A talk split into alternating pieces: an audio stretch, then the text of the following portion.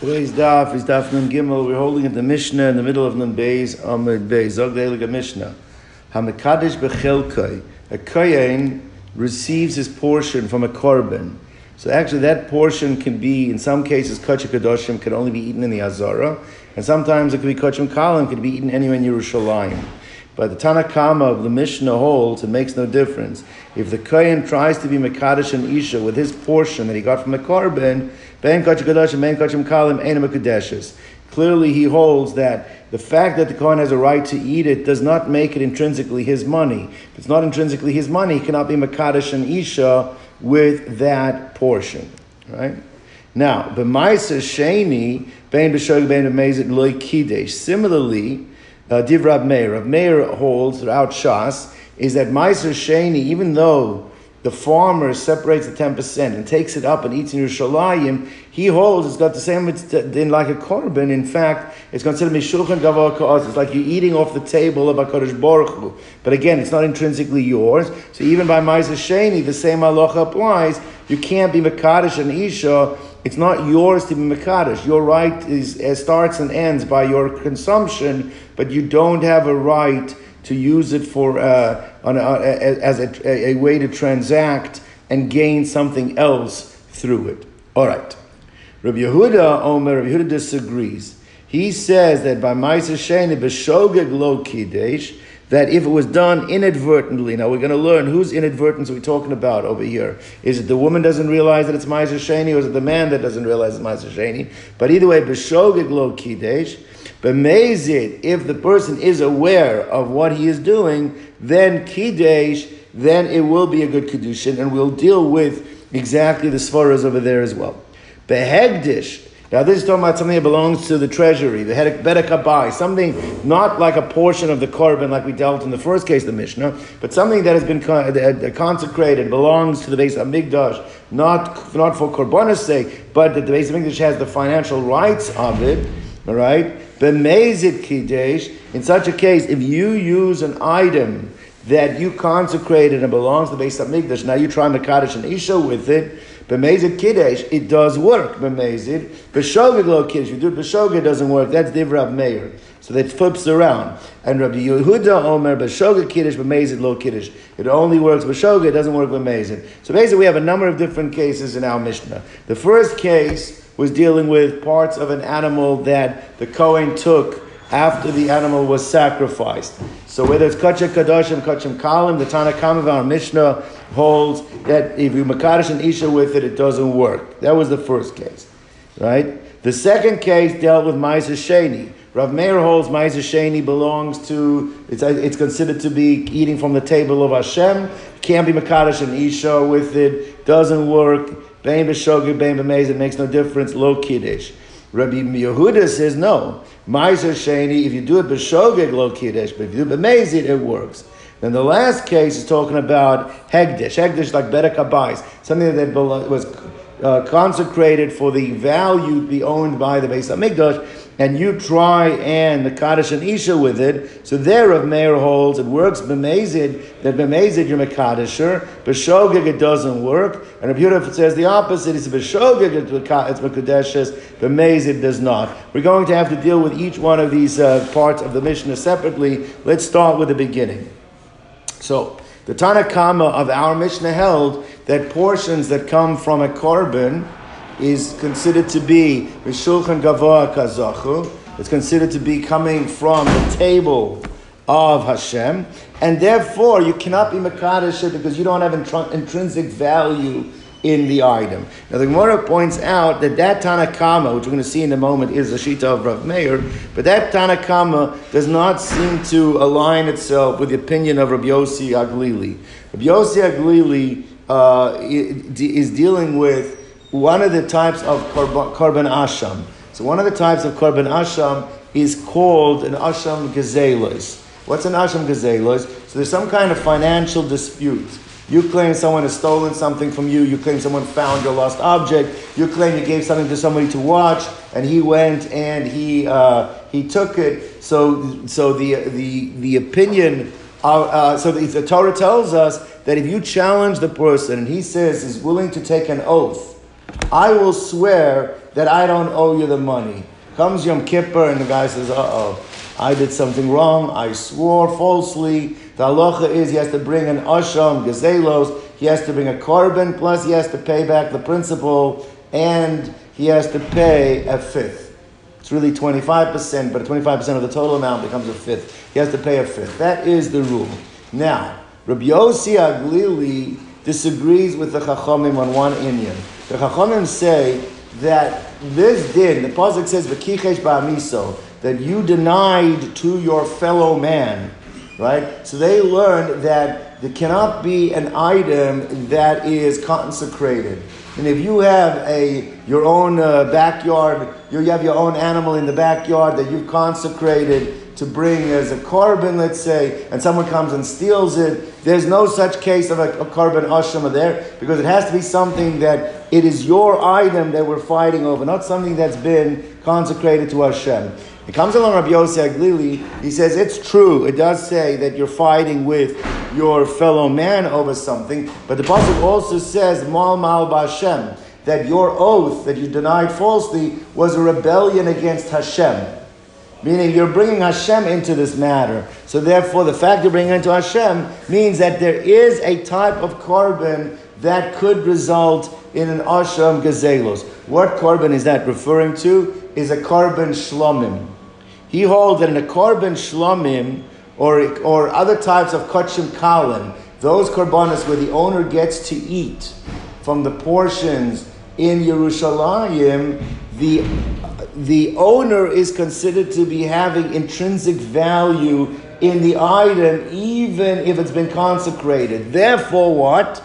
So Rabbi Yossi Aglili holds. Therefore, you could be chayiv uh, if you if you if, if somebody steals it and you make him swear, you ask him to, and he swears, he could be chayiv a korban asham gazelos for it. But what? The thief. But what do you see though? You see that not it's not just across the board. Any korban automatically is considered to be eating from the table of Hashem lechora. We see that there are korbanos that the owner has intrinsic value. Well, if there are korbanos that the owner has intrinsic value, then he should be able to makadosh an isha. So therefore, the opening statement that you cannot be makadosh with your portion, whether it's kachar kadoshim, whether it's kachim kalim, it's enim kadeshes, does not appear to be in line with the opinion of Rabbi Yossi Aglili. That's the point that's being made. So therefore says my name, let's say the Matin like Rabbi Yossi Aglili. Why? The sign you learned the Brisa, Mal Bashem. The Pasuk says, yes, it does say you denied to your fellow man, but it says Mal Bashem towards the bottom of the days and the days. So therefore, Mal Bashem, that you rebelled you rebelled against Hashem. What does Rabbi Yosef learn? The rabbis kachim kalim shein mamono to teach me kachim kalim is considered to be the money of the owner, and therefore could result in a korban. Did Rabbi Glili, and therefore lechora should come out that you could be makadosh and isha with it. So says the Gemara like this: Afilu tema. Rabbi Yossi Aglili. You could actually make Rabbi Yossi Aglili align with the Tana of our Mishnah. How could you do so? So one is going to suggest as follows is that from Yossi Aglili, when he says that the owner is considered to be have financial uh, stake in an animal that's a kachim kalim, he's talking about when the animal is still alive and has not yet been slaughtered. Once you slaughter the animal and you sprinkle the blood, that animal, even according to Yosef Glili, even though you're going to be eating portions from that animal, but at that point, once it actually becomes slaughtered and it's, you sprinkle the blood, that animal its entirety is considered to be belonging to HaKadosh Baruch Hu. And therefore, any portion that a Kohen will get, even in the case of Kachim Kalim, will not be Mikudeshes because you no longer have a financial stake in it. Now, there is a discussion in the Rishonah, I'm not going to get into it. Is that only the portion that goes to the Kohen? What about the portion that he swallowed, that the owner gets to keep? Maybe that could be viewed as his in finance, and therefore could you makach? I'm not going to get into it, but the point is, our Mishnah is talking about the portion that the Kohen gets, and the Kohen can't be Makadish with it, but to say that it's not going like Rabbi Yossi Aglili is not correct, because it could be governed like Rabbi Yosef because even Rabbi Yosef holds once it's slaughtered and it's divided and he gets his portion, it now belongs to Hashem, even on Kachim Kalim, on the part that he's going to be eaten. So therefore, the, the assumption was incorrect. So when we could even say Rabbi Yosef Glili, Kikiyam Rabbi Yosef Glili Michaim. When does Rabbi Yosef say the owner has a financial stake in the animal? That's only if the animal is alive. But once the animal's been slaughtered, loy, that is no longer considered to be the owner's. It's considered to be at that point. It's considered to be the animal. it's considered the kachek uh, my timer. So the Gemara says, what's the reason? Because at that point, when it's divided up, again, let's just go with to the Kohanim. When it's divided up to the Kohanim, Mishulchan Gavoa Kazachu, they're getting it from the table of Hashem. What does that mean? They're getting it from the table of Hashem. It means that it's not their intrinsic financial right, and as such, they cannot be Makadesh and Isha with it. And Dekanami, and so that you shouldn't think that this is just a dochak teretz. That, but actually, this fits very nicely into the words of our Mishnah. Because what does the Mishnah say? It says the a person's being mechalik, uh, is mekadosh bechelko. What does mekadosh bechelko mean? He's being mekadosh with his portion, with his divided portion. What is the Mishnah clearly talking about? A scenario before shchita or after shchita. If it's saying the Kohen's dividing with his portion, clearly we're talking about after Shechita, because it's saying with his portion. So it says, with his portion that he's been given, divided up and given to him. Then Ben Kadosh, Ben Kadosh Makalim, Lo Kiddush. Shema no, this is a good proof. And therefore Rabbi Yossi Aglili could also be the author of the opening statement of our Mishnah. So Tan Rabban, we learned in a Brisa. When Rav Meir passed away, so Rabbi Yehuda was concerned that the students of Rav Meir would come to learn in the yeshiva of Rabbi Yehuda. Now, what's the problem with it? It's not that they weren't going to pay tuition. So, what is the problem? Why would Rabbi Yehuda not want the students of Rav Meir? He says, I say, Amar Lahem Rabbi Yehuda Talmida. He told his, um, to his students, Al Yakan to Talmida of Meir Lakan. Do not allow the students of Meir to come here. Shekantaranim because they are very critical. They're just argumentative. They argue for the sake of arguing. They don't argue to seek the truth. And I don't want that in my beis medrash. Below Lilma Torah they're not coming to really find the truth and study Torah, right? So therefore, what they're going to come do is just cut me down in halacha. They're just going to come try show. They're more interested in showing me that, showing that I'm wrong, as opposed to looking for the truth. So Mora says like this. Dachak Sumchus v'nichnas. Sumchus was a Talmud of Rav Meir, one of, a very great Tana named Sumchus found throughout Shas, and he somehow was able to find a side door, or he was able to push his way into the beis medrash of Rabbi Yehuda. And Amar Lahem, and he said over there, we, we learned this a few times already. That Nazir, looks like. What's that? Maybe this was uh, we've heard this story we've got before. I'm not sure. Did we? Uh, it could be. I remember yeah. hearing. It, All right. But we, we, we did we did we did. But we have the concept of uh, your, Nazir, correct, Memtes. But we've had the concept before that after a person dies, the Talmidim would get together and say over the Torah of their Rebbe, so it should not be forgotten. So, so Sumchus wants to say over something that he learned from Rab Meir. So what did he say? Amalim kach Rebbe Meir. This is what Rab Meir taught me. Hamekadesh bechelkov, that if a Kohen is Mekadesh, with his portion that he was given, Ben Kadoshim, whether it's Kadoshim can only be eaten in the Azara, or Ben Kachim Kang, the Yerushalayim, Lo Kiddush, it's not a good Kedushin. Which, by the way, that opinion of Rav Meir is the Tanakama of our Mishnah. However, Kas Rabbi Yehuda Aleim, Rabbi Yehuda got upset at them. If we have the Girs of Aleim, it means his students, he got upset at his students, and he said, Did I not tell you? Ali Meir don't allow the students of Rav Meir to enter the beis medrash. Because they're just critical, they're just negative, and below they're not really coming to truly seek the truth and study Torah. They're just trying to cut me down in my halachic rulings. Why? Because Isha Ba'azar Minayin. You see clearly this is just done for argumentative sake. Because Kacha Kadashim can only be eaten in the Azara. And why, and the way Rashi learns that a woman would be also to go into the Azara. So how could it be that there's a Kedushin in the Azara with Kachek Kadashim if a woman's not allowed into Azar. Taz disagrees. Taz says this, it's not that she's Asr, but it's not common to find. And you can add to it, which some of the Foreshim do, they also lived after the times of the Beis HaMikdash. So if they lived after the times of the Beis HaMikdash, it's really not even a practical shaila, it's really just for theoretical purposes, because there is no woman in the Azara, because there is no Azara. But either way, Rabbi Meir, Rabbi Yehuda took this as, because we're going to see Rabbi Yehuda disagrees with this ruling, that all Sumchus was trying to do is create a situation that he could now criticize a ruling of Rabbi Yehuda. So Amar Rabbi Yossi, Rabbi Yossi happened to be in the Beis HaMidrash at that particular time. So he says, Yomru, people are going to say, Meir Shachav, that Rav Meir, our colleague, has passed. Rabbi Yehuda, my colleague Kas, got angry, and Yossi Shasak, and I kept quiet, even though I have an answer to what Rabbi Yehuda is upset about. Uh, what is going to be with the study of Torah if we don't have the right integrity and speak up when we're supposed to? He says, how do you know it's talking about that the girl was in the Azora? Maybe it's talking about that the Kayan had a daughter, a, na, or a Nara, and he's accepting the Kedushin from another Kohen to, on, the, on behalf of his daughter. Or it could be if she's an older girl and she made a Shliach of one of the Kohanim, the Ba'azor.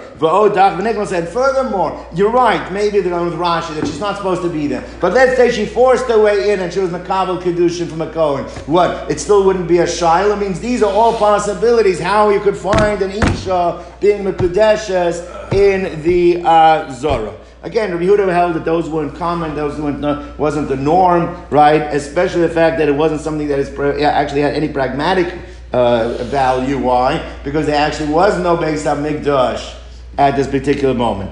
Anyway, so the Chayra said, but Rabbi felt that you could learn that there is validity to the to the ruling because it is shaykh to Mekadosh and Isha and the Azara. Anyway, so Gemara says like this.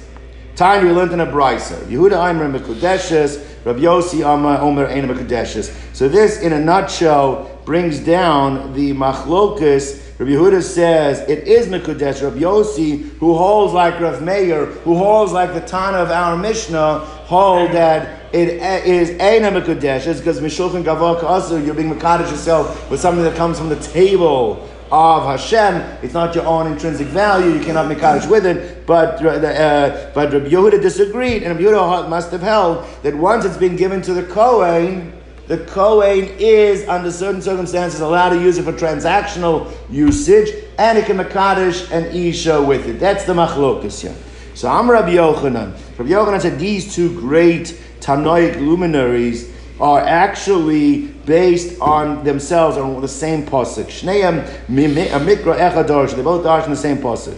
What is this pasuk? This pasuk is talking about kache kadashim. Zeya lecha mikodesh hakadashim. This will be for you, the Kohen, from kodesh kadashim. Mina eish uh, that comes from the fire, from the offering that was brought on the fire, the portions that are given to you will be for yours. Called karbanim, l'chol menchasim, l'chol chatasam, all the different types of kodesh kadashim that could come from animals, from flour, l'chol hashamam, asher yashiva kodesh kadashim, l'chohu levanecha. Be for you, the kohanim to eat, and your sons. Now.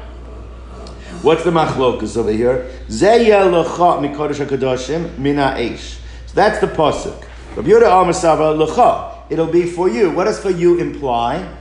That once it's been given to you as a Kohen, you can do whatever you want with it. it. Means within bounds. You can't take it outside the Azara, except, but if you want to use it to be Makadish and Isha. But that Makadish and Isha, you can't take it outside. Well, you can give it, she could give it to a Kohen. The Kohen can pay her 10 bucks for giving her the, the, that. All right. So the point is, so like this Rabbi Yossi Savar, Ke'esh. He says it'll be to you like it compares it to the parts that burnt are, are burnt or consumed on the mizbeach. Just as the part that goes on the mizbeach is only permissible for consumption, so too when it's given to you, it's only permissible to be used for consumption and not be used in the form of a transaction. And therefore, it does not belong to you. It's for you to use like the stuff that goes on the mizbeach. That's all it means. Ke'esh. He says, my age la'achila is just for consumptive purposes. Av hunami, so to the portion given to the Kohen, nami la'achila, and then what's Einam Kudeshes. So that explains the machlokas between Rabbi Yehuda and Rabbi Yossi slash Rabbi Meir slash, we want to even say Rabbi Yossi Aglili would agree to that. Fine. Now, Says the Gemara as follows: I'm Rabbi Yochanan. And this is very important in understanding the concept of, of, of, of the Masorah of Halacha. We're going to see that even when there is a machlokus, okay, sometimes they brought it to a vote. Now, Rashi explains that once it was brought to a vote and the majority ruled in a certain direction, the minority are required to leave their position and join the majority. Meaning, if it was never brought to a vote, so you have a machlokus. You hold your opinion, they hold their opinion, and each one can do what they perceive as the correct thing. But if it's been brought to a vote, then once it's brought to a vote, the minority has to acquiesce to the position of the majority. That's so. So comes along Rabbi Yochanan, Rabbi Yochanan, Nimnu v'gomru. He had a Masorah that when this machlokas between Rabbi Yossi and Rabbi Yehuda was going on, it was there was they counted and they voted. Hamakadish bechelko ben kachim ben kachim kalim lo kidesh like our Mishnah, like the position of Rabbi Yossi. And if it was brought to a vote, then even Rabbi Yehuda, who disagreed, would have to acquiesce to the position of Rabbi Yossi.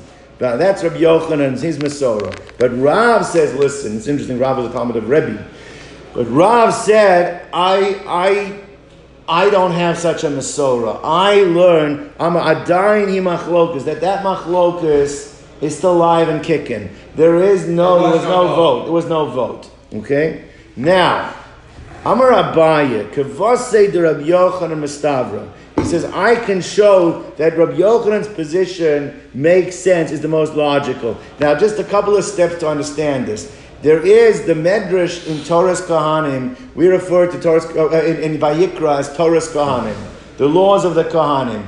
That, there, there's a certain body of, of Medrash that is known as the Sifra, the Safra. Safra was the legal Medrash on Toras Kohanim on Vayikra and it was known that who was the author of the rulings of the Safra was the opinion of Rabbi Yehuda. So what the one is going to show that one of the rulings that are brought down in the Safra shows that you can a Kohen is not allowed to use the portions that he gets that have got the status of whether it's Kachim Kadashim, Kachim Kalim, he's not allowed to use it for transactional purpose.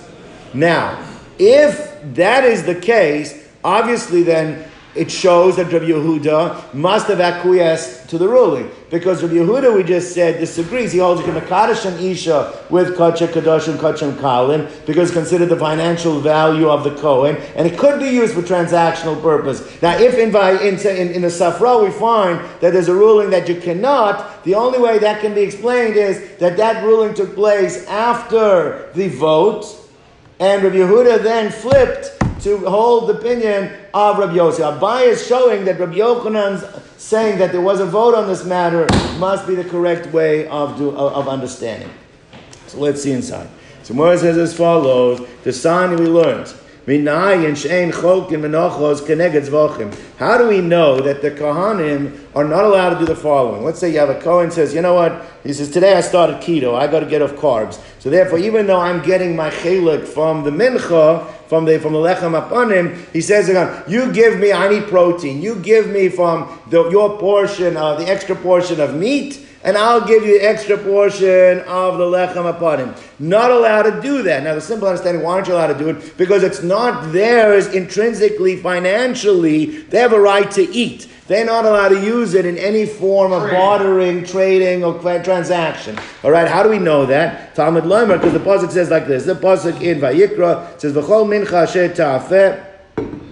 that any uh, uh, flour offering that will be baked, batanur, whether it's an oven baked, v'chol nasa b'marcheshes, or it's made deep pan baked, al machvas, or shallow pan baked, lakon amakriv osalotia. That shall be his. to his to be used as a mincha. So Gemara understands that that has to be used for him as a mincha, and he's not allowed to use it in any other way of it, right? So that's, that's the pasuk says. V'chol mincha, all the menachas asher ta'afeh, b'tanur that are oven baked. Or to the brothers, or to all the sons of Aaron, they shall be used specifically. Therefore, for that purpose, so you can, so yachol lo yechluku menachas keneged zvachim. So now I might think, you know, I understand you cannot transact or barter that you're going to give up your mincha for an animal offering. You know why I understand that? Because like this, we know that there are karbanos in the Torah that go that are are are that they follow a, a, a sliding scale. It means if you have the finances, you bring an animal. If you are poor, then you don't bring an animal, you bring a bird. You substitute the animal for a bird. And if you're completely impoverished, then you substitute, substitute the bird for flour. So you might say this, since we don't see in the Torah that you can substitute three to one, we don't substitute a, a, flour for an animal, but we do see the Torah allows a substitution of a bird, flower for a, for a bird. So maybe I understand. The Pasuk's telling me you're not allowed to switch out an animal uh, for, for, for flour. But, but a, a, a, bird, if you have a portion from the bird, maybe you could switch it out because we see the Torah itself allows for such substitutions where a person is impoverished. That's the point that was making here. So Yachol, I might think lo yichlaku menachas keneged zvachim that flour for animal offerings shalokam tachteim bedalos because we don't see in the in the in the scale of impo- when a person is impoverished that you switch three for one. It goes two for one and then three for two. Aval yichlaku, but maybe, or yichalku, maybe they could divide up menachas keneged ofos. If you want to switch out your flour for a bird portion, maybe we could do that because the Torah itself, we see does it. In the case of when someone is impoverished. Talmud Kloimar, V'chol Nas Again, there's another drasha. All it's done in the deep pan. Kol Nas Now, now the way this, this works, so another drasha that all that's done in the deep pan has to be used specifically the deep pan. Now why do I need to add, say that? I already said before that all is done from mincha has to be used for mincha. So if I don't need it for the case of going from flour to animal, because that we said that, that would, so I, I could use it for the next level, you can't even switch out flour for bird. That's what the next drush is being teaching. So you might think is going to go like. Fine. So the second drasha teaches me I cannot switch out flour for a bird. Because maybe they're different, so different innately. One is a type of blood and one is a type of flour. All right, they're different on the chart, right? One is or is, is on the on the organic chart, right? One's one's a, uh, an animal, one's one's a, one's, a, one's a plant, a flower. Maybe that's why you can't flip, switch it out. But to go from two to one, birds for animals, which they both are or organisms that are, have blood or living organisms, and the Torah switches out bird for animal. So therefore, maybe that you would allow the Kohen to be allowed to do. Shalalav they're both types of bloods. Talmud Lomar al machvas. The next part of Pasuk says, even on the shallow pans, you shall not switch out. So now again, I don't need it for the mincha, so I do for the next level of drasha that I can't even switch out bird for animal. So it says they want like this. Fine. So even if you tell me that it's the, th- the third drasha is you're not allowed to switch out birds for animals, I'll tell you, you know why? Because the way you shecht the bird is with your finger, with your thumb.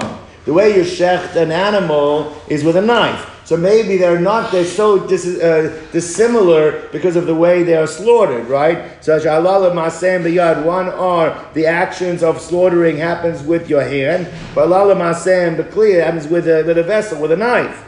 But let's say a guy says, you know what, you take my double portion of flour offering today, or I'll switch your flour offering for your. I'm sorry, I'll, I'll switch the deep pan for the for the uh, for, for the for the shallow pan. They both similar types of offerings. You do the, the kamitza with your hand, all right? Shalalav alamasem biyad, the way the shchita by, by flowers, the kamitza, they both dealt with in the same way. So maybe you can switch one type of mincha for another type of mincha. Talmud Lomer again is a uh, uh, what's this the fourth or fifth drasha. V'chol mincha belula b'shemen. Any mincha that is mixed with oil, v'chol bnei Aaron that is it has to belong to bnei Aaron. It's for them to consumption. So therefore it has to be consumed. They're not for switching out. So you might think.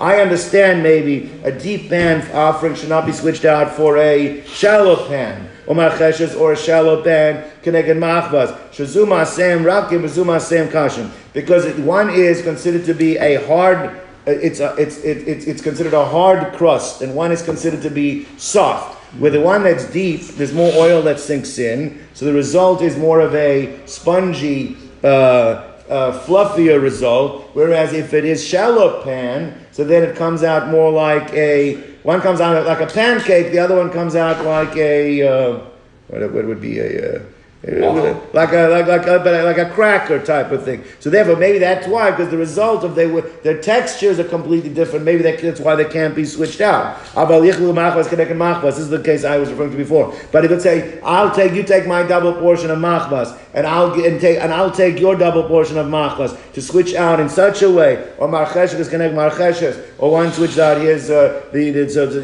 is the is the is the is the shallow pan. The marcheshes is the deep pan Shalal masem kashim. that they both then will have the same either hard consistency, inam or the spongy, soft consistency. Talmud Lomar, um, this is uh, also in that passage. It says,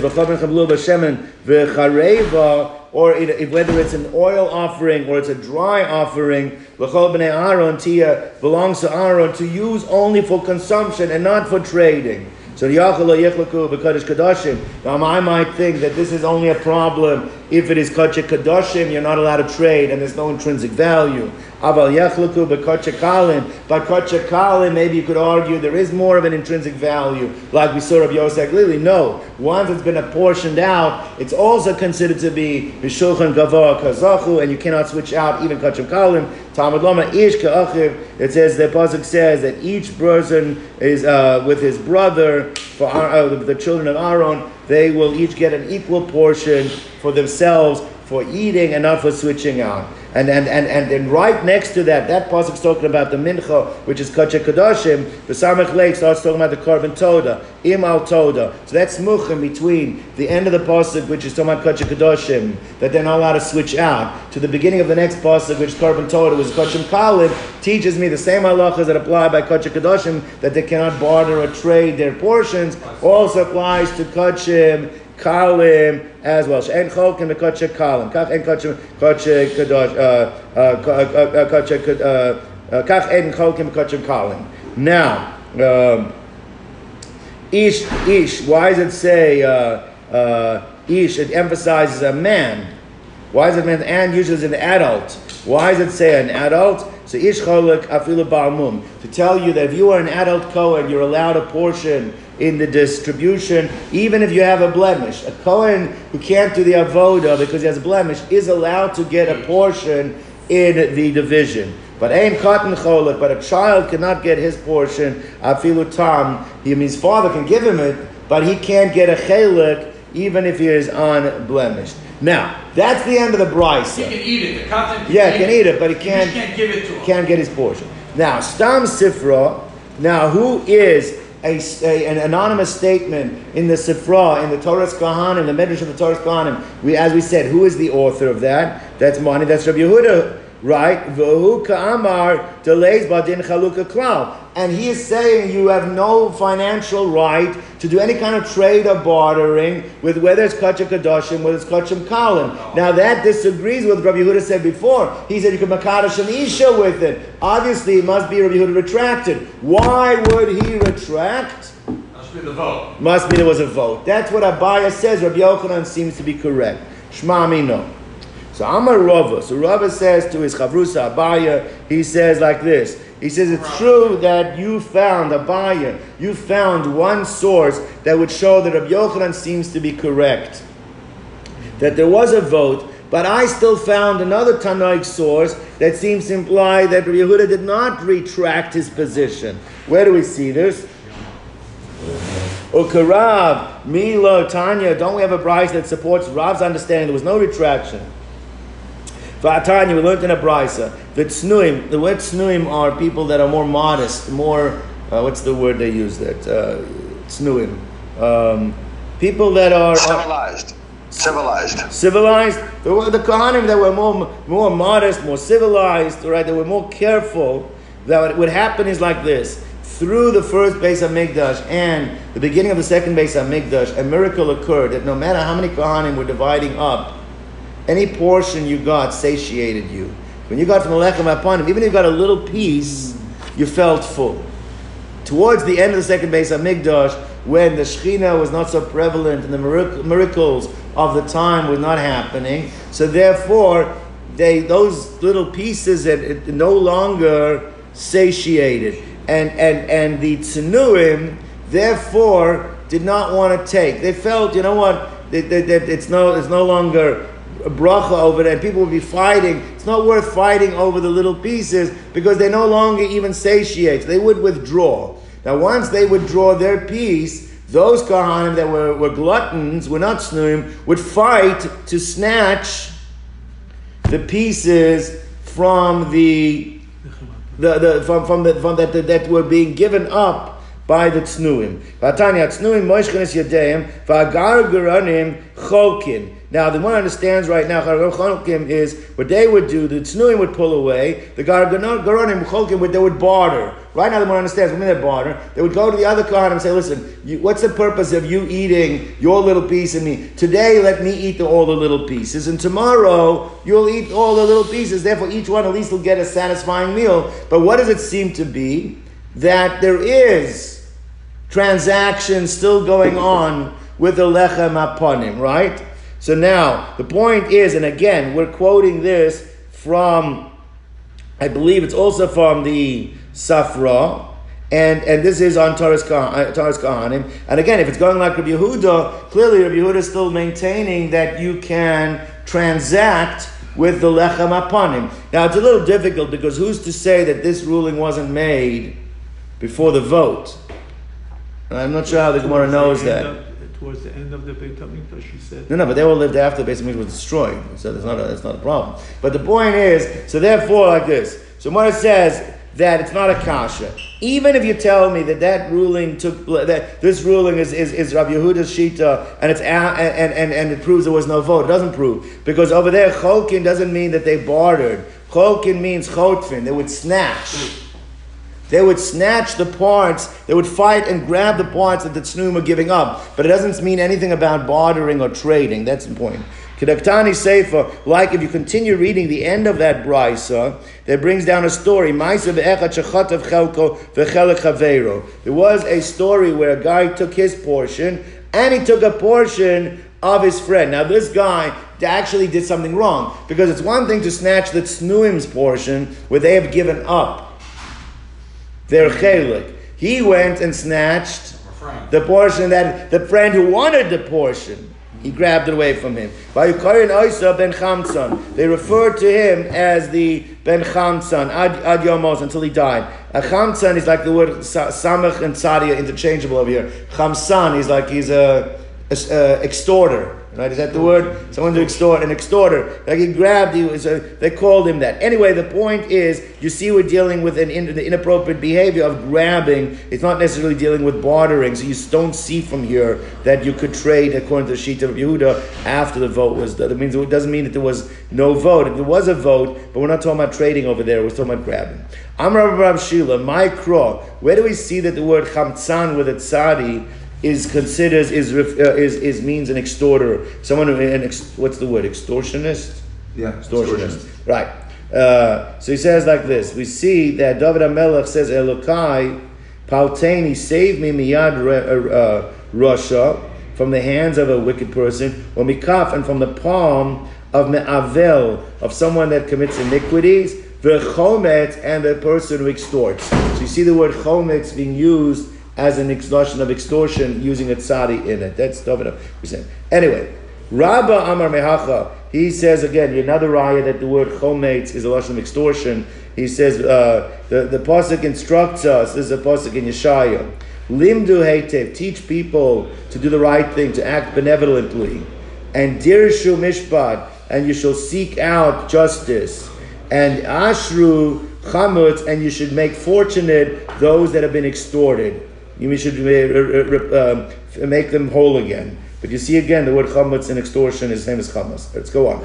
All right, let's go back now to the second part of our Mishnah. So the first part of the Mishnah says that you cannot be Makadosh and Isha, a Kohen cannot be Makadosh and Isha with his portion that he gets from the Korban, whether be because Kadoshim, whether be because Kalim, we understand that, right? We understand that now because even though it's given to the Kohen, it's not his financial, uh, he does not have financial um, Benefit, ben, not, not, it doesn't intrinsically, has no intrinsic financial benefit in it, and therefore he can use it for eating, can't use it for Makadish and Isha. Fine. The next part of the of the of the Mishnah was a machlokas between Rav Meir and Rav Yehuda if a person tries to use Meiser Sheni. Now, Rabbi Meir, let's start with Rav Meir. We're going to go ba- break down each one of them. Rav Meir says that Meiser Sheni that uh, you try Makadish and Isha with, whether it's done with the awareness that it's Meiser Sheni, or whether it's done that you're not aware, you cannot be Makadish. And what I was going to say that Rabbi Meir's Shita throughout Shas is that the same way as by Korbanos are not your intrinsic value, he holds Meiser Sheni too. The fact that HaKadosh Baruch Hu says, take it to Yerushalayim and eat it, you're still eating it from his table. And since you're still eating it from his table, therefore what? You can't. And, All right, and so we're going to just prove that that's Rav Meir's Shita and why he holds that, but we understand Rav Meir. We're going to have to explain the Shita of Rabbi Yehuda, because Rabbi Yehuda's Shita was, it only works if it was, Rabbi Yehuda said in, in, in our Mishnah, he said that, um, uh, Rabbi, Rabbi Yehuda said b'shogeg it doesn't work, and b'mezid it does. So that we're going to have to figure out. Make up your mind. If it's considered your money, then what difference does it make whether it is Sugar and shogeg or mezid? Gemara says like this.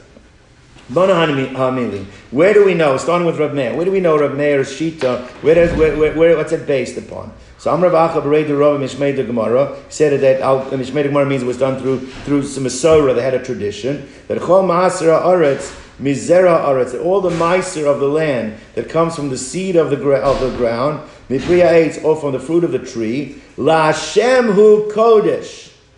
That's the pasuk. It's so much meiser. What does it say about it? La Hashem kodesh. La Hashem. It means who owns it. Who's it? Who's it for? It's La Hashem. La Hashem below la kadosh bo isha. This is Rabbi Meir and you cannot use it makadosh and isha. You have a right. The Hashem has a right to say you can eat it, but you don't have a right to makadosh and, and isha. That's the pasuk says the word that Rabbi Meir based himself on why meiser sheni is and gavo and you can't makadosh and isha. What is it? One second. He says we have a pasuk by Trumas Meiser. Trumas Meiser is after you give the Meiser Rishon. Till now we're talking about Meiser Sheni, but you give Meiser Rishon to the to the Levi. What does the Levi have to turn around and do? You give him a tenth. He has to give another tenth back to the Kohen. That's a, that's a form of Truma. It's called Trumas Meiser. Now the Chora. What does the pasuk say about Trumas Meiser? It says the Chsiv Kain Tarimu Gamatem. You yourselves should also separate Trumas Hashem. Now, what does it call that Truma? Truma of Hashem. So, what should you say? That if you try use that form of Truma to Mekadosh and Isha, what should be the halacha? Right. I, the Tanan, Mekadosh, but Trumos, it should say. Mekadosh, all forms of Truma that you try Mekadosh and Isha with is Mekudeshes. Lechora, according to Rav Meir, why isn't he not learned Trumas Hashem means you shouldn't be able to Mekadosh? And yet we see the Stam Mishnah says you could Mekadosh and Isha with Truma.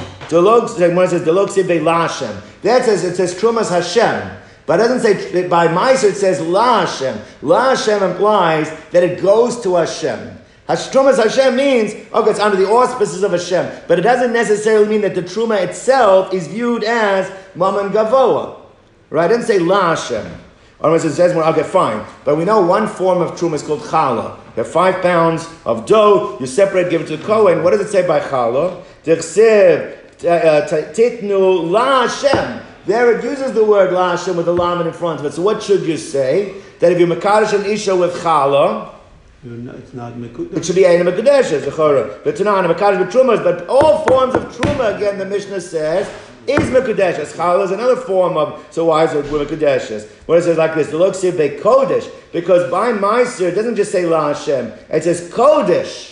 La Hashem. By Challah, it doesn't say Kodesh. Might say the word La Hashem, but doesn't say Kodesh. So there was not Mammon Gavoa. Where it says, uh, where it says fine. So it doesn't say the word Kodesh. But you know where it does say Kodesh? By Shvius. We had a few days ago that in Mekadosh and Isha with Beirish Shvius, it becomes yours and you can Mekadosh and Isha with it. And use the word Kodesh there. So it should be that Ein Mekadesh is to Mekadosh with Shvius. But when it says V'arei Shvius, Tichsiv Ba Yovel Hu, Kodesh Tia Lachem. It should be like Kodesh to you. But tonight, and yet we still learn the Beperush Shvius is Mekudeshes. I use the words Kodesh. Whereas it looks about Hashem, yeah, it says word Kodesh, but it doesn't say Kodesh La Hashem. The La Hashem part is missing. Okay, fine. It says more. What about Truma Gedola, actual Truma, the two percent? What does it say in the pasuk over there? Kodesh Yisrael Hashem. It's comparing the Jewish people to Truma, and it says they're Kodesh La Hashem. So what do you see? It says the word Kodesh, and it says the word La Hashem, right? So Reishit Wasa, we're the first of his of, of Hashem's produce. But Tanana, Makadish Betruma, and yet we know Makadish Betrumas, it Makudeshes. Someone has one second. That when it says Kodesh over there, it's not going on the crop, it's going on the people, it's going on the Jewish people. When it says Ahu be Yisrael Ksiv, so how do you bring me a riot? It says Kodesh by Truma, that's going on the people there. But uh, it says like this, yes, but what is the Pasuk saying? The Jewish people are holy like Truma. So therefore, I use the word holy on the people because that obviously means that the truma also, your word kodesh applies to truma. So we're back to our it says kodesh and it says la Hashem. All right. So therefore, don't we lamela that uh, uh implied? Isn't it implied? Therefore, the word kodesh applies to truma as well. So targum rav in saba kamei the rav amakra. It's actually kodesh la Hashem who. The word who is by Meiser. It's Kodesh Lashem Hu. Who means that it retains its status. It doesn't drop down. So therefore, like this, Truma and all these things, it's true, it has a din of Kodesh Lashem. But once it's given, it drops down that the Kohen can do what he wants with it. By Meiser, it says the word who. Who means it retains its status even after it's been given, and it doesn't drop down to becoming the value, the intrinsic value of the recipient. That's the difference. Amakra, who should remain its original status of Kodesh even after it's been given. Because Okay, so basically, all we've explained so far is Rav Meir's Shita. Rav Meir's Shita is that if you're Makadish and Isha with Maisa Sheni, Bain B'Shogeg, Bain B'Mezid, Aina Makudeshes. What we still haven't explained is Rav Yehuda's Shita, because obviously Rav Yehuda disagrees with that. He holds Maisa Sheni is, is, is, is, is, is not considered, it's, it's, it's the property of the Yisrael. The Yisrael owns it. Well, if it's true that the Yisrael owns it, then why is there a difference? Why is he all that b'shoigeg it doesn't work? Right? So we still have to explain Rabbi Yehuda's Shita by Maisa Sheni of Shogeg. The other thing we have to explain, which the Gemara is going to get into now, the next part of the Mishnah was talking about if it's not Maisa Sheni, but it's Hegdish. Now, Hegdish, it says there that there we had, according to uh, uh, Rav Meir, he said if you do it b'mezid, if you do it b'mezid, it's mekudeshes. If you do it b'shogeg, it's eina mekudeshes. Rabbi Yehuda held the opposite. He said if you do it b'shogeg, it's mekudeshes. If you do it b'mezid, it's eina mekudeshes. So we have to explain their shitas now of what they hold by hegdish. So we still have to explain Rabbi Yehuda's shita by Maisa Sheni. And now we're going to explain the shitas of uh, uh, of Rav Meir of Yehuda by Hegdish. Now let me just step back for a moment. By Hegdish. No, no, Hegdish, Hegdish. Yeah, whatever, whatever, something belongs to Beis Hamikdash. Now, the point is like this. There is a pasuk in the Torah of, of, that refers to Me'ilah. Me'ilah is misappropriation of something that belongs to Hegdish. Now the Pasuk says, Imal Ma'al, a person misappropriates something belong, and the Pasuk then says, if he did it b'shogeg, did b'shogeg, he has to bring a korban, and he has to pay it back plus a fifth. Now, how do you understand the pasuk? So Rabbi Yehuda learns the pasuk that the whole thing's talking about the shogeg, that even the misappropriation. Why do you have to pay it back? Because he holds once you misappropriate, it deconsecrates, deconsecrates the item. The item goes from being kodesh to becoming chulin. So you owe back the hegdish, the whole item, the principal, plus you have to pay, whether it's a 20%, uh, it's a, uh, you know, bar, you have to pay plus a, plus a surcharge for deconsecrating the item. But that only is called me'ilah to mechayva korban, and the deconsecration only occurs if it's done b'shogeg. If you do it b'mezid, there's no korban, and it does not become deconsecrated. So Rabbi Yehuda's shita makes sense. If you makadosh an isha with hegdish, right? If it's done b'mezid, it doesn't become deconsecrated. It doesn't become deconsecrated. You haven't given the woman anything she can use. It's eina mekudeshes. If you did it b'shogeg, so then it's considered mekudeshes because it goes lechulin. Shogeg goes lechulin. Memela, that is why she would be mekudeshes b'shogeg. So Rabbi Yehuda's shita is easy to understand by hegdish. What does Rav Meir hold? Rav Meir holds that pasuk imal mal ba'Hashem He's not talking about dafka b'shogeg. In imal mal, he understands like by sota, it's a lashon me'ilas even if you do something on purpose. So he understands the deconsecration of hegdish through misappropriation occurs, bain b'shogeg, bain b'mezid. It's true. The classical sense, me'ilah, to machayev a, a, a korban and a chomesh, is only b'shogeg. But the deconsecration, that occurs bain b'shogeg, bain b'mezid. Which means, what we need to explain, clarify, according to the sheet of Rav Meir, if you're Makadish and Isha, he says that if you did it b'mezid, it is mekudeshes. That makes sense because it becomes deconsecrated. It's mekudeshes. Why, if you do it b'shogeg, since he learns that pasuk of deconsecration is both b'shogeg and b'mezid, so therefore it should be b'shogeg, like Rabbi Yehuda said, should become the should be mekudeshes in that case as well. So there's two things that are going to be have to be explained. We're going to have to explain by Meiser Sheni the shita of Rabbi Yehuda. Why, according to Rabbi Yehuda, holds that Meiser Sheni is mom and belongs to the Bailim. Why can he not mekadosh an isha with it b'shogeg with Meiser Sheni? And we have to explain in the shita of Rav Meir, who holds that the consecration occurs bain b'shogeg, bain b'mezid by me'ilah, that they consecrated. So then why is it only mekudeshes b'mezid and it's not mekudeshes b'shogeg? That's what we're going to end up having to explain in the next few lines of Gemara. So let's see it inside. So says the Gemara like this. Behegdish, when it comes to dealing with something that belongs to the Beis Hamikdash, b'mezid kiddush, if you did it on purpose, it's mekudeshes. B'shogeg, if it's done uh, accidentally, you didn't realize, then it's low kiddush. That was Div Rav Meir, right? Rav Yehuda Omer b'shogeg kiddush because it's only deconsecrated b'shogeg. B'mezid low kiddush because not deconsecrated, you're not giving her anything. So Amar Rabbi Yaakov. So Rabbi Yaakov says like this: Shemat mino de Rabbi Yochanan Tarti. I heard uh, uh, two explanations given, and explaining two things from Rabbi Yochanan. Right? I heard, and they both were to explain the two things I just mentioned need explanation. Shigas Maisid Rabbi Yehuda, to explain why by Maisid Sheni does Rabbi Yehuda hold what?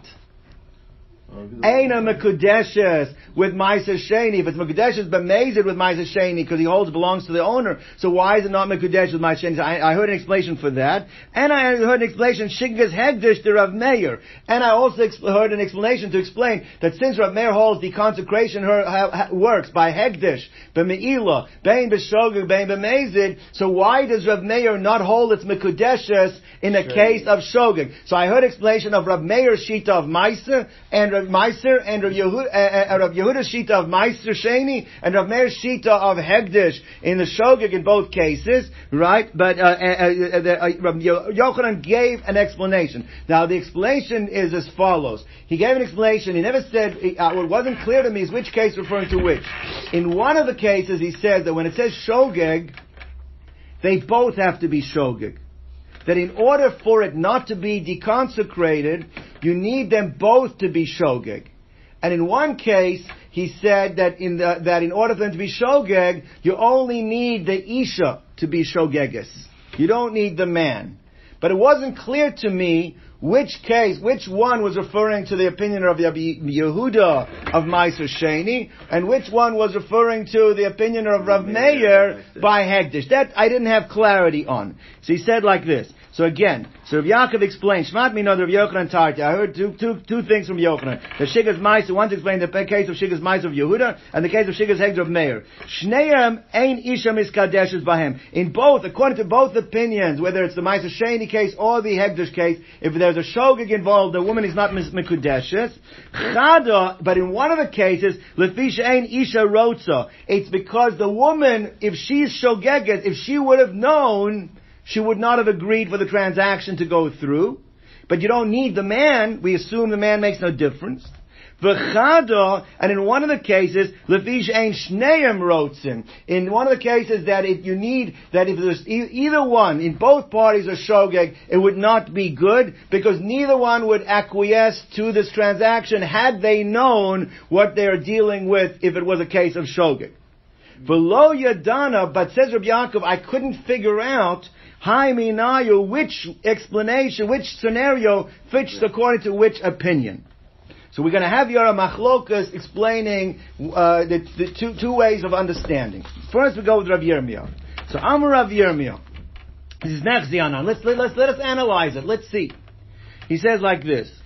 Let's look at the case of Maisa Sheni. Maisa Sheni, the man is really, it's a burden. Because you have to take, the only place you can eat it, the only place that has any value to be eaten is in Yerushalayim. So therefore, the man's happy to unload the Maisa Sheni. The one who gets stuck with the Maisa Sheni is the Isha. Because now you've given her something that lechora is only valuable to her only if if she schleps it up and eats it in Yerushalayim. So there, whether the man is shogeg or not really is inconsequential because even if he was a shogeg, but if he would have known that it's Ma'aser Sheni, he would have been happy to unload it too. He's getting a woman, he's getting something for it, and he's giving up something that would have been a tircha for him to go up and do.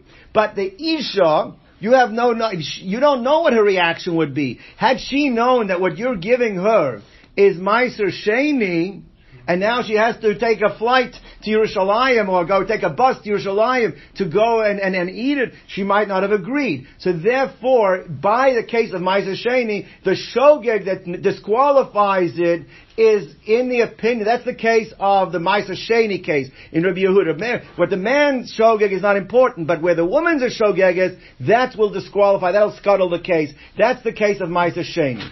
By Me'ila, there it's both parties. Because even though when a person does Me'ila, who, who would actually be Chai of Me'ila? Assuming the Kedushin would go through. Right? Who would be Chayiv? No, no, the, the woman wouldn't be chayiv. The man, it's, he's one, it's his funds that's being misappropriated. He would be chayiv. So for sure the man, he doesn't want to be involved in uh, the aver of misappropriating. He'll wait until he gets more money or different money or makarish the isha. Doesn't have to do it now. And therefore, at the woman, even though she's not going to be chayevis necessarily, but why does she want to be involved in something that involves misappropriating funds from Hegdish? So therefore, in the case of Me'ila of Rav Meir, if either one of them are shogeg, it's problematic because the bottom line is neither one wants to be involved in the misappropriation of Hekdesh. So that's the way Rav Yirmiyah explained. Which makes sense, therefore, the case where only the, the woman is the case of Maisa Sheni, the case where either one is the case of the Me'ila, the case of Hekdesh. So Gemara says, Meiser, in the case of Meiser, Ihi loy She's the one who doesn't want it. She's the one that has problems over here with it. Why? Mishum tircha de urcha, because you have to schlep to stop Yerushalayim. Ihu, the man on the other hand, what does he care? In fact, he's gaining. He now saved himself a trip if she's the one who takes it. Ihu nichale. He himself is nicha the nikne itasa memela because on the, he's giving up the Maisa Sheni, and what does he get in return?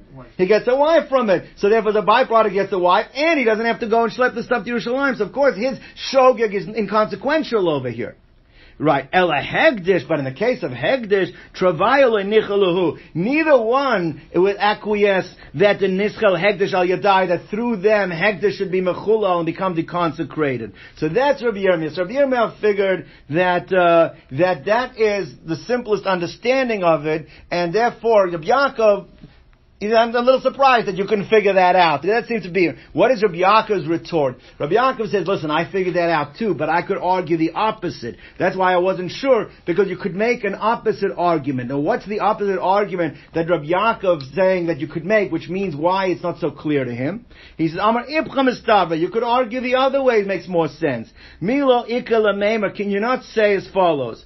Meiser nichala. You're right. Meiser that she's a shogeg is important because she wouldn't necessarily accept it because of the tircha to urcha. But he himself, now this is a little bit subject. Rashi gives two pshatim over here what this means. But he's going to say he himself might not have been happy to give it to her because the first shot in Rashi is like this. The first shot in Rashi is right now when you give it to her, it's not worth anything. It's less than a pruta. Why? She can't eat it. So therefore, it only becomes mekudeshes this first shot Rashi, is only if she successfully takes it up to Yerushalayim. But since women entrusted with it to take Yerushalayim with the dangers, the difficulty, if there's a chance that what will end up happening is she won't successfully be able to take it, it'll end up being not Mekudeshes, and you're gonna have to spend another pruta anyway, you're gonna have to spend more money on it anyway. So therefore it might be that had you known that you gave it to her B'shogeg, you also might not have necessarily agreed to having this done. That's the first shot in Rashi. The other shot in Rashi is that, that if you gave it to her and she wasn't successfully able to take it up, even if it might be Mekudeshes, let's say, because, but she'll be upset at you that you put her in that position and you don't want to start off the marriage Right. with a wife being upset at you. So therefore, the Shogeg, in the case of Maisa Sheni, we could argue oh. That both of them would not be happy about it if they knew that it was Maisa Sheni. So therefore, like this. So in Ihu and he, lo nichale, he also would not necessarily want it to be Maisa Sheni, mishum unsa because of the onus of what could happen to it along the way, and it might not end up coming to Yerushalayim. So according to the first lashon, it might be Kadesha, second one, even it is, she'll be upset at you, either way in Rashi. Now, Ella Hegdish, now what about Hegdish? Hegdish you could argue like this. It's true. She says to herself, listen, why should I take something that, even if I'm not chayiv in it, but I'm causing it to become deconsecrated by accepting it, let him give me something else. So therefore, for sure, but she's a shogeg and makes shogegas, it makes a difference. But Ihu, but he could argue like this. He says, listen, bottom line is that lechora, at the end of the day, yes, I don't have money right now, and this is what I have. So had he found out about it, there was, he might have still been willing to go through with it, because at the end of the day, he gets the gain. What is the gain he gets? Woman. He gets the woman. But ihu milay nichale the nikne idasamimela. It wouldn't not be ben- could you could argue the overriding benefit is that he gets the woman, and therefore he might had he become found out about it, he might not have said I wouldn't have done it. He might have said I would have done it anyway. I wouldn't have done it lechatchila, but now that happened, I would have done it anyway. So therefore, maybe it's not important whether he's a shogeg. And uh, Hegder it's only important whether she's a shogeg. So basically, Rabbi Yochanan, Rabbi Yaakov argued that Rabbi Yochanan's two explanations. It wasn't clear to me still whether you hold like to explain the way Rabbi Yirmiyah explained it, or you could explain it the way uh, Rabbi, Rabbi, Rabbi uh, Yaakov just explained it. Barmine Rava. Rava asked Rav Chisda the following question. You just gave us a scenario where you try to Makadish and Isha with, uh, with funds that belong to the Heg, belong to Hegdish. Now, in the Shita of Rabbi, uh, uh, Rabbi Yehuda, we said that if you did it b'shogeg, it's mekudeshes, and the funds become deconsecrated. Right? We said that. What it would be the din? Uh, uh, uh, now, but but we said that, that according to Rav Meir, what we say according to Rav Meir? That even though he holds that it becomes the that that that that Meila deconsecrates something, Bain b'shogeg, Bain b'mezid, l'chora. What if? What would be if you try to use money and she was a and it was shogeg, and then we, we right afterwards we find out about it and she says, hey, if I would have known, I wouldn't accept it. So it's Eina Mekudeshes. Does that still deconsecrate the money? Does the fact that you attempted to do a transaction with the money of Hegdish, even if she doesn't accept it when she finds out, so it's Eina Mekudeshes, but is it, but nonetheless, is it still deconsecrated or not? That's the question he wanted to know. So, Boimine Rava Mirav Chisda.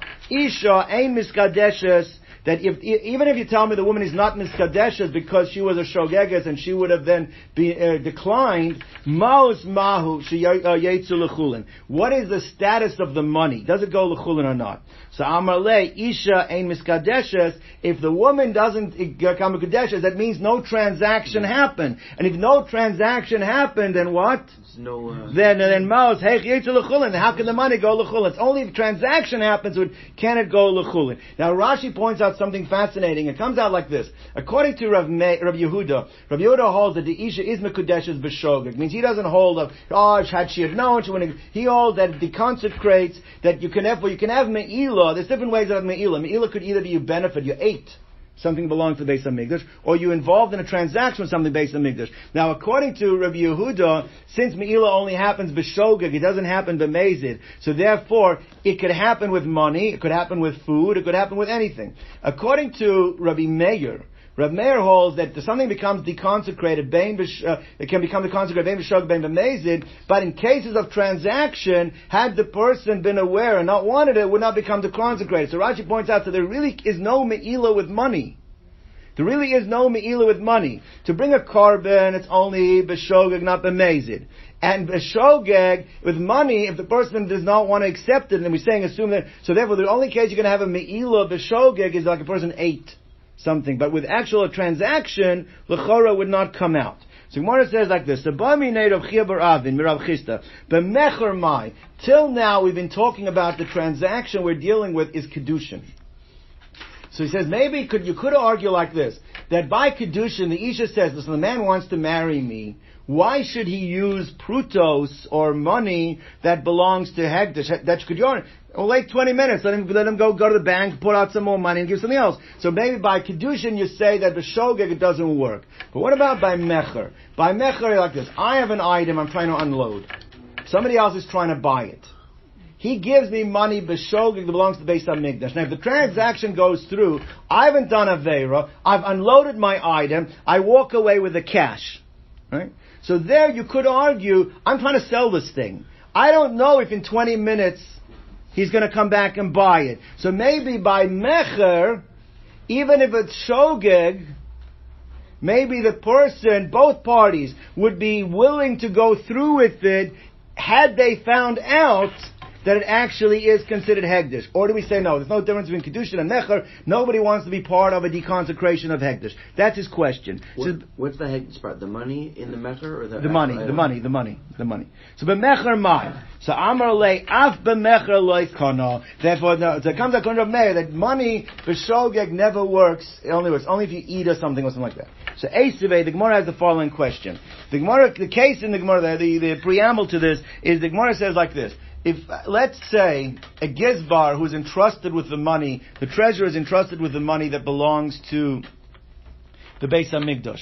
He goes over to, uh, he, he doesn't realize, he thinks he has his own money. He doesn't realize that what he has in the pouch is not his own money, it belongs to Beis HaMikdash. He thinks it's his own. He goes over to a money changer. They used to have people, shulchani, it's called a shulchani, a money changer. Their job was to change money, you know, it's, uh, uh giving out like the, the, the money exchange on the Yerushalayim, you see they have those little, he, that's his job, that's what he has to do. So he gives this money to the money changer to watch to safeguard. Now, it says like this: if he gave it to him uh, in a uh, in in a loose format, it was loose, all right. So then the halacha is that the understanding is since his job is that it's a money changer, he is taking responsibility to give you back the same amount of money, but since you gave it to him loose, he's, he's going to be using it and paying you back. So in such a case, if that's what happens, who is chayav for the me'ilah? The guy who, the, the, the, treasurer, because he should have understood that by giving him loose, he's going to end up spending it. Therefore, when it comes out there was Mammon Hegdish, the one that's over Me'ilah is the Gizbar. If it gave it to him tied up, even if you give it to a money changer, but if it's tied up, the understanding is he's not going to use it. So in such a case where the money changer untied it and used it, and then we found out that it was Hegdish money, so then the halacha is who is Moel?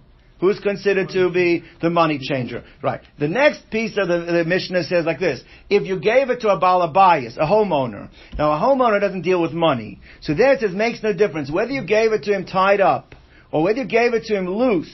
If the homeowner used it and then we found out that it was Hegdish, in both scenarios, the homeowner is the one that's going to be over the Isser of Me'ilah. This part of the Mishnah deals is, what if you never gave it not to a homeowner, you never gave it to a money changer, but you gave it to a chenvani? A chenvani is a storekeeper. Now, storekeepers, Rashi explains, most of their business was on credit.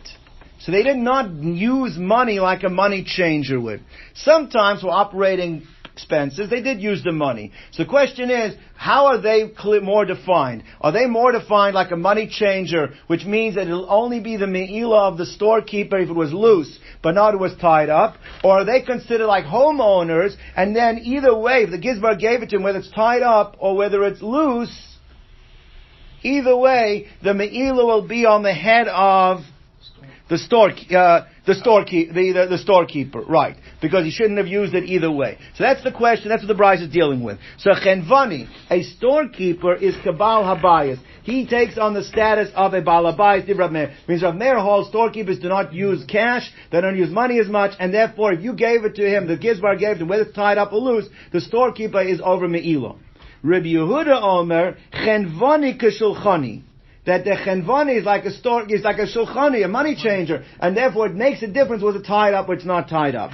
Now, the only machlokus over here is, in what form is the money have me'ilo? Is the money have me'ilo whether it was tied up, or does the money have me'ilo where it was loose? But everyone's agreeing that on the money there is me'ilo. The problem we had is that we just said in Rav Meir, Rav Meir holds on money itself, there will never be me'ilo, because had they known, they would not have made the transaction, so the transaction would be voided. L'chara, here we see that with money, there is me'ilo, according to Rav Meir.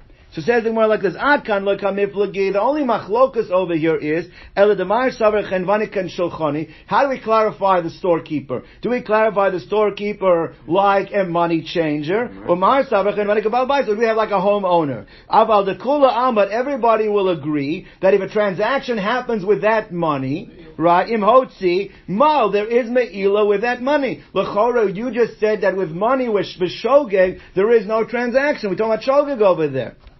So Gemara says like this: Rav Meir is not going with shitoso. According to me, Rav Meir says, according to me, anytime money's involved and it's shogeg, there's no meila because the person had he known would have not made its mekach toes. But he's going lashitas Rav Yehuda. According to you, that holds that there is meila with money, but you should still agree that if it's dealing with a chenvani, you should classify him as a uh, what did he classify him as? A uh, as a as a as a as a chenvani. At least classify him as a chenvani. Uh, no, as, as, as a, uh, as a balabayas. On that, Rabbi Yehuda says, no, I disagree. I hold, yes, there is Me'ila, but I don't classify him as a balabayas. I classify him as a shulchani. So that's what it says like this. So it says, is a Meir of Rabbi Yehuda Kam. Rabbi is going to Lashitas of Yehuda. Lididi im hotzi, if that money was spent by the storekeeper, nami ma'al. Why? Because by me there's no bishogig, there's no Me'ila, because the transaction is voided. Had they known, they wouldn't have done it.